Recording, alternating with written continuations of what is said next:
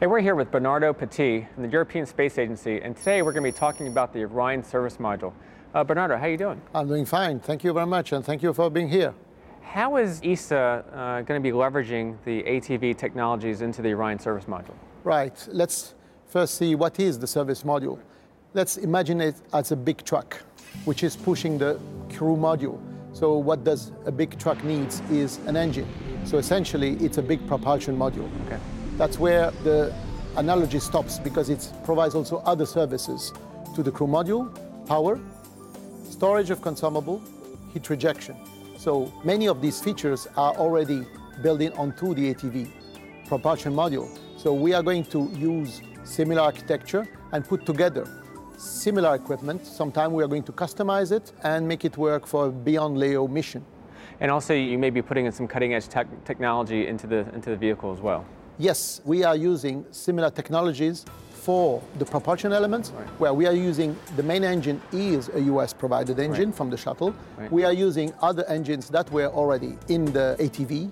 On the solar panels, you can consider that the solar panels are an evolution from the one of the ATV. Okay. We are using some heritage, but also there is some quite great deal of innovation. The storage of consumable is essentially similar, and uh, of course, what is being customized is the heat rejection, which is quite different, and also the structure itself because it's really mission tailored. Since the service module will be attached to the, to the crew module, what are some of the challenges of human rating a spacecraft? That's a great point, Chris. Human rating a spacecraft is very different if you do a low Earth orbit spacecraft or if you do an interplanetary spacecraft. Why? Because in low Earth orbit, you are not constrained by mass as much as you are when you go beyond low Earth orbit. Now, the challenge is, is that, of course, the crew has to be absolutely safe, Right. but we have also to respect the very stringent mass constraints that we have. So that's where the challenge and the ingenuity of our engineers is required because you can't just make it everything double.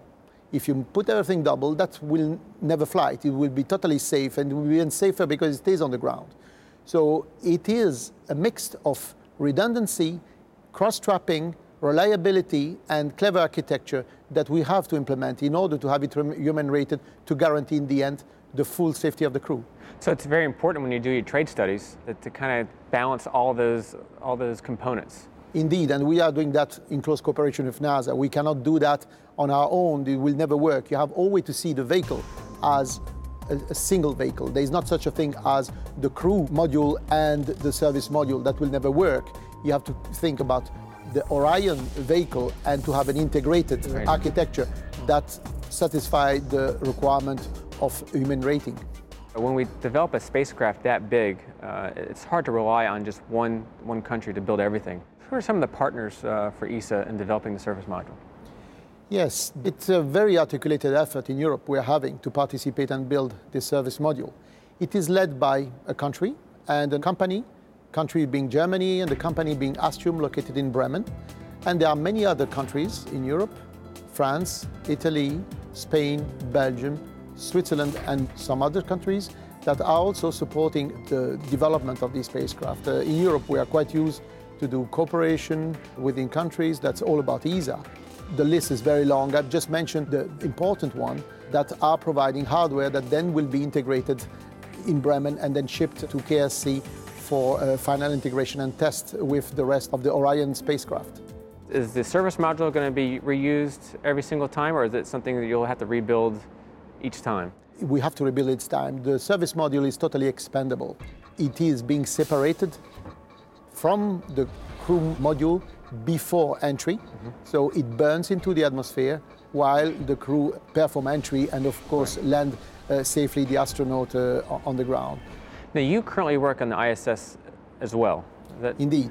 how different is the challenge of, let's say, constructing the International Space Station and maintaining it in low Earth orbit, as opposed to developing this new spacecraft going beyond low Earth, low Earth orbit to, to Mars, to an asteroid, or, or, or beyond? This is a great question, and I'm really grateful of it. If you want to see, the ISS is a big modular house, which you can build like Lego pieces. Things have to be compatible, but not necessarily totally integrated. You can have design freedom, build a module in one way and the other one different way, as long as you plug them together and they work. A spacecraft like Orion is a totally integrated spacecraft. You can't afford multi-design philosophy in the architecture. Right. It has to be really integrated because otherwise you lose one thing. You lose the efficiency, the mass, and uh, uh, in the end, the performance of your spacecraft goes down and right. you don't perform the mission. As opposed to the modularity of the, the ISS, which has been built in various pieces, then it never suffered of the mass uh, uh, criteria. Okay, what you do if it is more heavy, you have a shuttle fly extra, right, right. which is of course a bit more expensive, but it's not a go no go. There it's a go no go. You can't afford right. to have multi philosophy for the design of the spacecraft. You know, human exploration has always fascinated the public and we sometimes we have a challenge you know, in the United States to, to, to, get kids excited about science, technology, engineering, and mathematics. Where do you sort of see the European people in terms of getting excited about human space exploration? Well, I guess we're not that different. Okay. We are facing the same challenges, and we have to explain to the community at large and to the young people that intelligence is a great investment. Right. It is fine to listen to pop music, to watch sport, and I love pop music and I love sport. But intelligence is something very important. Education is very something important. Innovation is something very important. Now, what is the best challenge? What a better challenge than exploring the universe by sending three or four of our colleagues beyond our low Earth orbit and looking what is there. I think this is extremely exciting. There is room for all the creativity of all of us in there. You can be an astronaut, you can be an engineer, you can operate, you can, there is room for everyone on this uh, great trip. And I think this is the challenge of our society to understand how much this is important. Now, when that service module is built in Germany, are you going to find a place to kind of sign your name inside? Well, we are negotiating that very hard, but I think uh, we'll, we'll find a way to have a, and unfortunately, it's going to burn down the atmosphere. So, but at least we'll, we'll, we'll have our picture taken before the launch, right. close to the, the little encryption on the structure. Well, Bernardo, thank you so much. Thank Appreciate you. it. It was nice to have you here.